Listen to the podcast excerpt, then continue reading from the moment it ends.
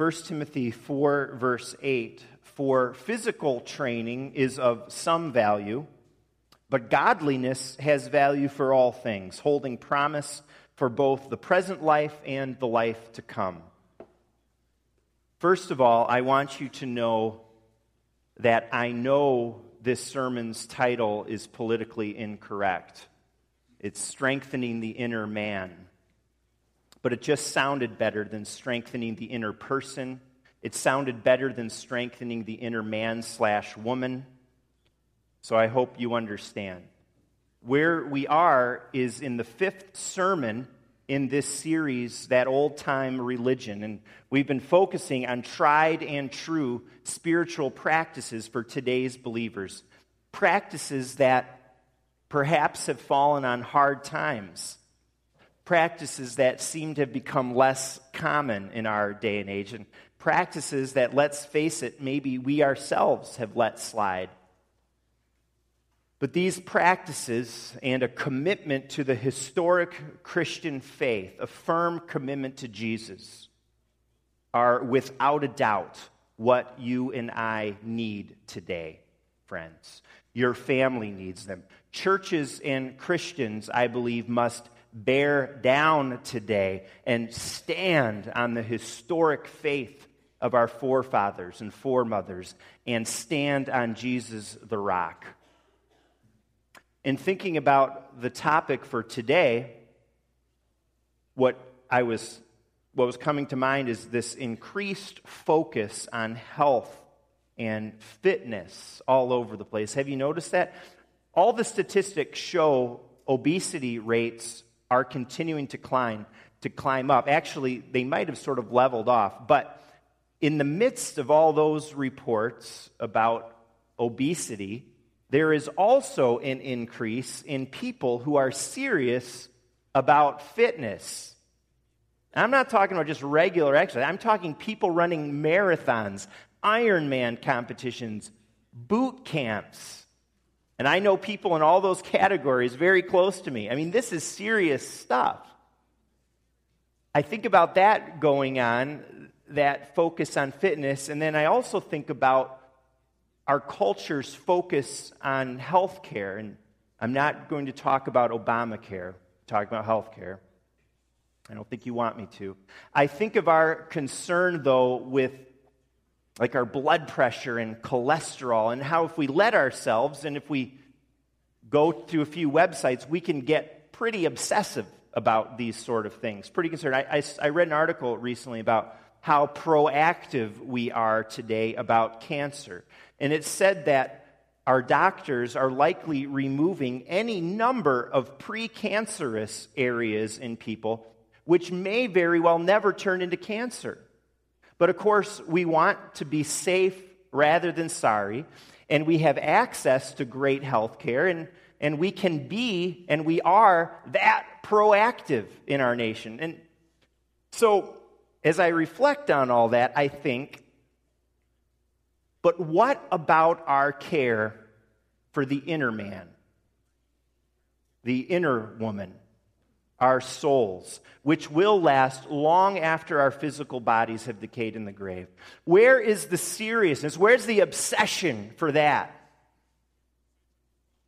People today are very concerned about the external man, but many of our spiritual forefathers showed great discipline in building up their inner man. Now, trust me, I am not dissing health and fitness. And believe me, I want excellent health care. The Bible says our bodies are temples of the Holy Spirit, so we absolutely should be taking very good care of them. The question is are we as concerned about our inner selves?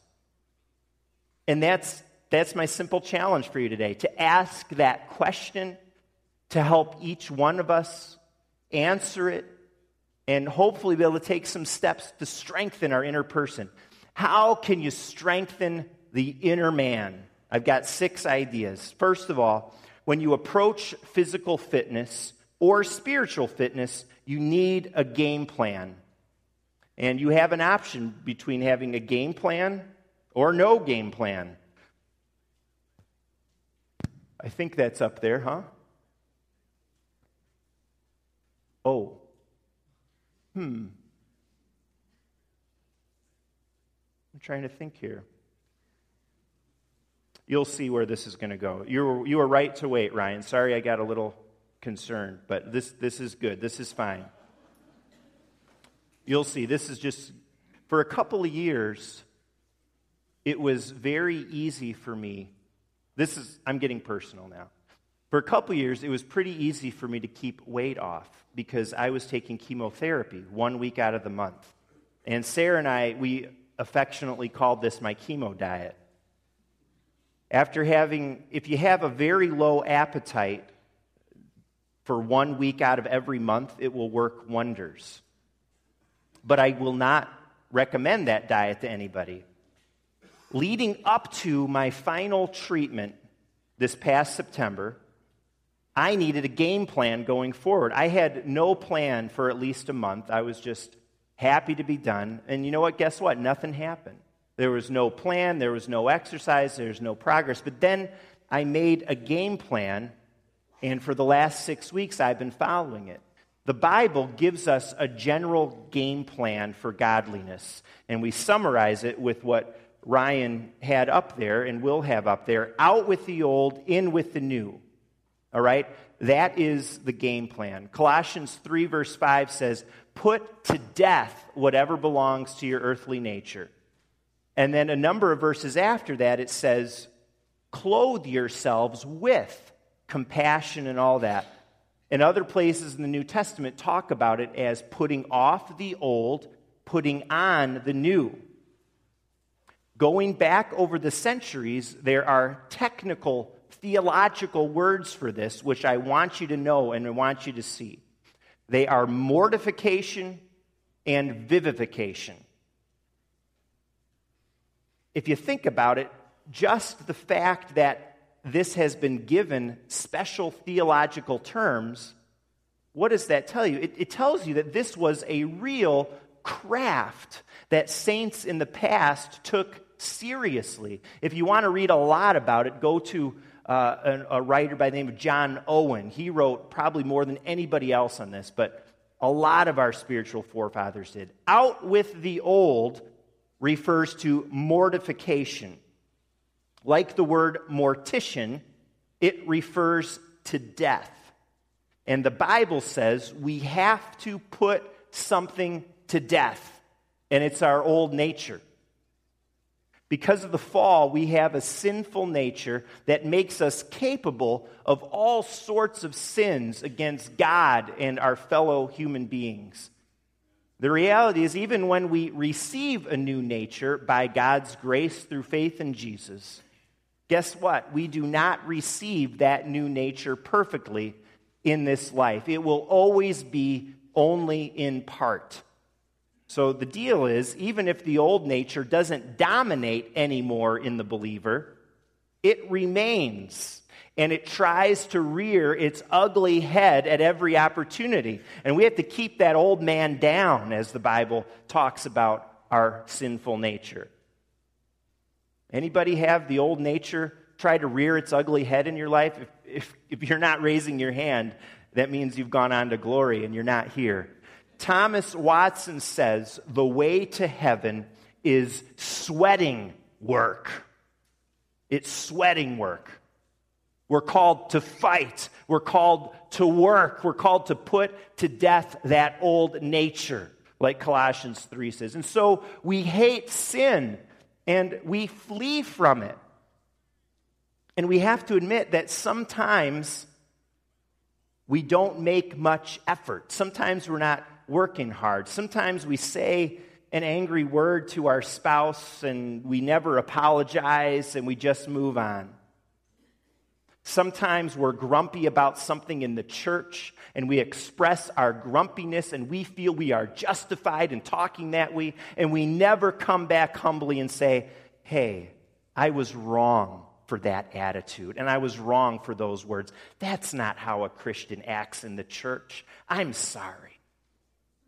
I think sometimes the language we use in our homes between parents and kids, brothers and sisters, and sometimes we never stop to work on these things. Someone concerned about strengthening their inner life will reflect on where she's gone wrong and be ashamed about her behavior and ask God for forgiveness and resolve to do better next time. The flip side of mortification is vivification. You've heard of the word vivacious. That means a lively, animated person. And in our own family, in the dictionary, it says, see also Adriana Scheringa, our two year old. Very vivacious. Vivification is the coming alive of the new nature. We don't only battle sin, but we want holiness. We want godliness in its place. Romans 12, 2, we seek the good and acceptable and perfect will of God. We want the fruit of the Spirit from Galatians 5 to be visible and growing in our lives. In the end, this out with the old, in with the new stuff, it's about being like Christ. Because he put off sin, he rejected it, he fled from temptation, and at the same time, he overflowed with the fruit of the Spirit. He overflowed with doing the will of God. He did it perfectly. And, and so when you think about spiritual fitness, that's the general game plan out with the old, in with the new, beating down that old nature, being filled with holiness and godliness. And that's a tough task. But I got to tell you that when you belong to Jesus, when you give your life to Him, this will start happening. Because in 2 Corinthians 5 17, it says, If anyone is in Christ, he is a new creation. The old has gone, the new has come. So this will begin to happen in believers because Jesus put sin to death on the cross and rose to new life three days later to save us and sent his spirit to empower us. You have the power all who believe in Jesus can really start on the path of strengthening that inner person. I want to talk next about some details, some more details of this, and we're going to move through these a little more quickly. Second, when we're concerned with physical fitness, we make choices to eat better. And we, we sort of have this option a healthy diet versus junk food. I understand this was the topic at uh, Mom to Mom, or women's mentoring thing, just this past week.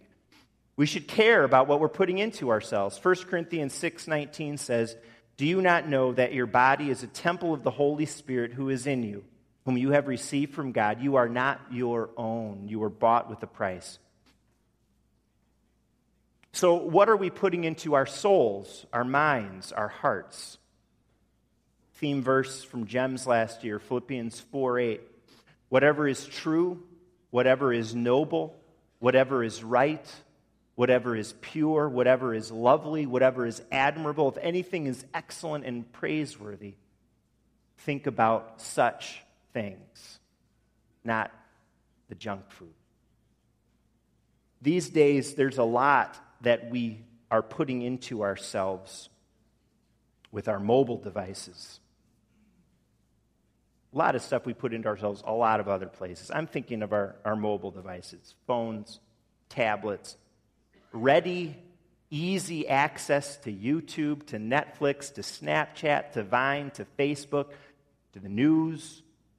We can get most all of that stuff wherever we are, whether it's on the train or on the bus, in the car, on the couch at home, in our bedrooms. We access it while we're waiting in line at the store. It's, it's hard to put these things down. How much of what we're taking in all the time is helpful for your inner person? Are we even asking ourselves the question? We need to. Parents, are we helping students learn to engage these media or just letting whatever happen? I'll go out on a limb here and, and say that the vast majority of what we're taking in, including something just as basic as the everyday news, is not edifying. It's not strengthening our inner person. It's junk food, it's damaging. There's also good and edifying resources in all of these places. Have we sought them out? Have you made any decisions to, to pull back your screen time drastically and replace that time with reading a good book? When's the last time you read a Christian biography or autobiography? We open up our Bibles, we can find good devotionals. So the question here is what are we taking in in our lives? How can we improve our spiritual diet? A fitness plan, thirdly, needs regular exercise, not sporadic. 1 Corinthians 9 says, Run in such a way as to get the prize. Everyone who completes the games goes into strict training. So, Paul's telling us to view this spiritual growth stuff and effort like an athlete who goes into intense training to achieve a goal, to run a marathon. Strengthening our inner person requires discipline, regularity, a pattern of helpful behavior. And you could think about this on a lot of levels, whether it's your family devotions, your personal devotions, your personal Bible study or your Bible study with a small group, your attendance with God's people in worship. In all of those areas and more, the way for the inner man to be strengthened is to be steady and regular and disciplined, not sporadic in these things. The discipline will build spiritual muscle. To strengthen your inner man, you've also got to, fourthly, be stretching yourself. And if you don't, you'll plateau. I'll tell you what I'm doing in my own current plan. Um, I'm not doing anything, this is physical now. I'm not doing anything amazing or wild. I'm just trying to get on the treadmill at least 30 minutes twice a week, and I'll do some a combination of walking and jogging because I don't feel like I can jog for 30 minutes.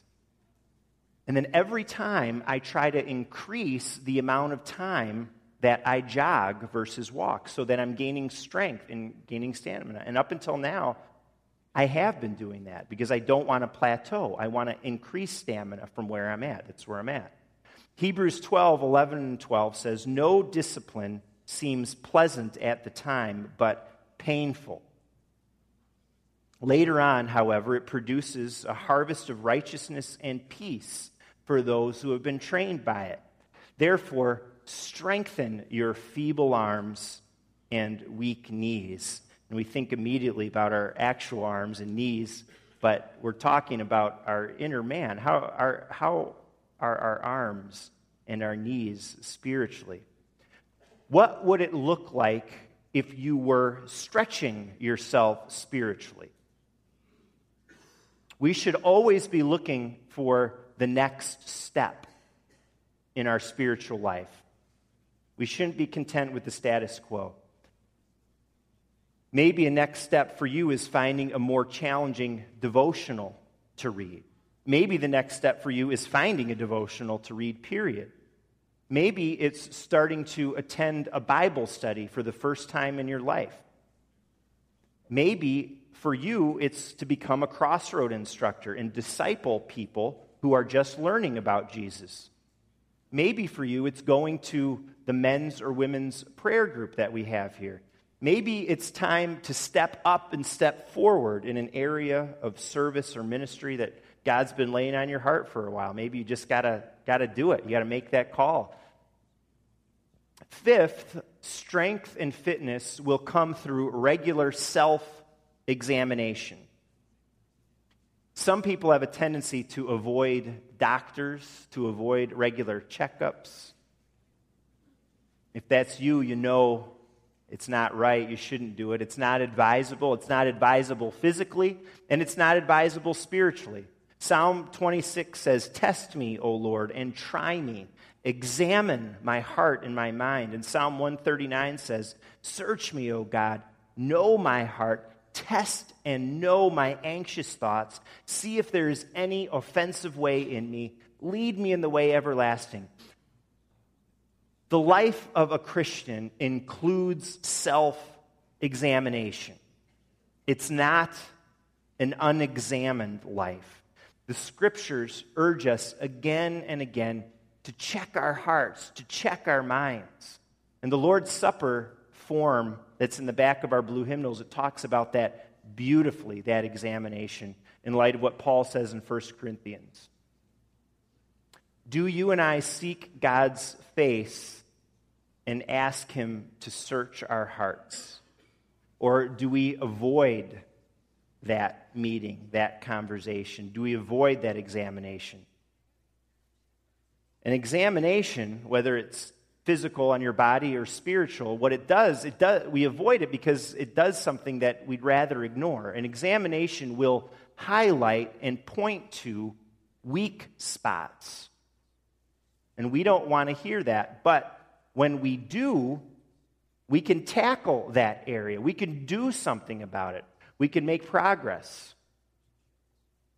There's just one final way to strengthen the inner man I want to share with you, and that's to keep your eye on the goal, not always on the moment.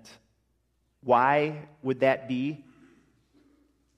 It's because if we're serious about our faith, if we have this stuff going on, including the self examination, we will not always see progress in ourselves. We will see problems. We'll get discouraged. And the Puritans would talk about and use this illustration often about someone who dusts the furniture in their living room, feels really good about how clean the room is, but then get really disappointed and discouraged when the sunlight shines through that room, revealing all the dust that's still there.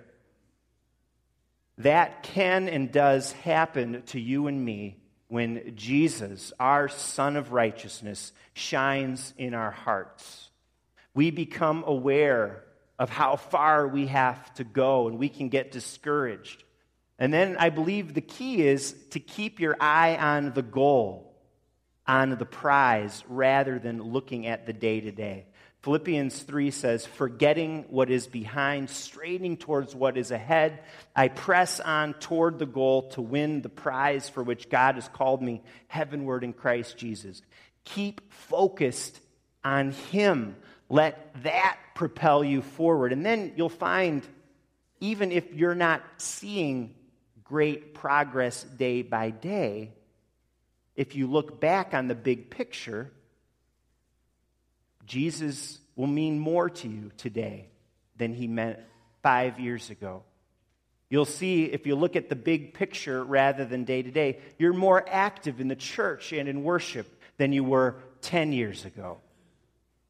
It can help to step and look at the big picture of your giving, your serving, your patience, how well you're encouraging others. And that big picture may show backsliding. If you look at five years ago, 10 years ago, a year ago. Well, then, then it's a wake up call for you, isn't it?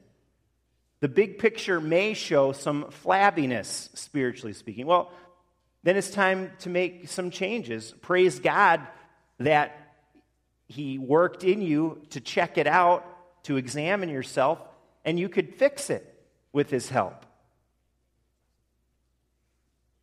So that's, that's my, my question and challenge for you today. What is the state of your inner man? What's the state of your inner person? Sometimes in the Christian life, it can feel like one step forward and two steps back. Believe me, I know. But may the big picture be for us a picture of steady growth, increasing strength, spiritual iron men, spiritual iron women. As much as we care about our external man, with our physical fitness, with going to doctors and making sure everything's tuned up, may we make an effort to strengthen our inner person as well. May that be a priority in this church. May Faith Church be a place that encourages people in godliness and in holiness. Amen.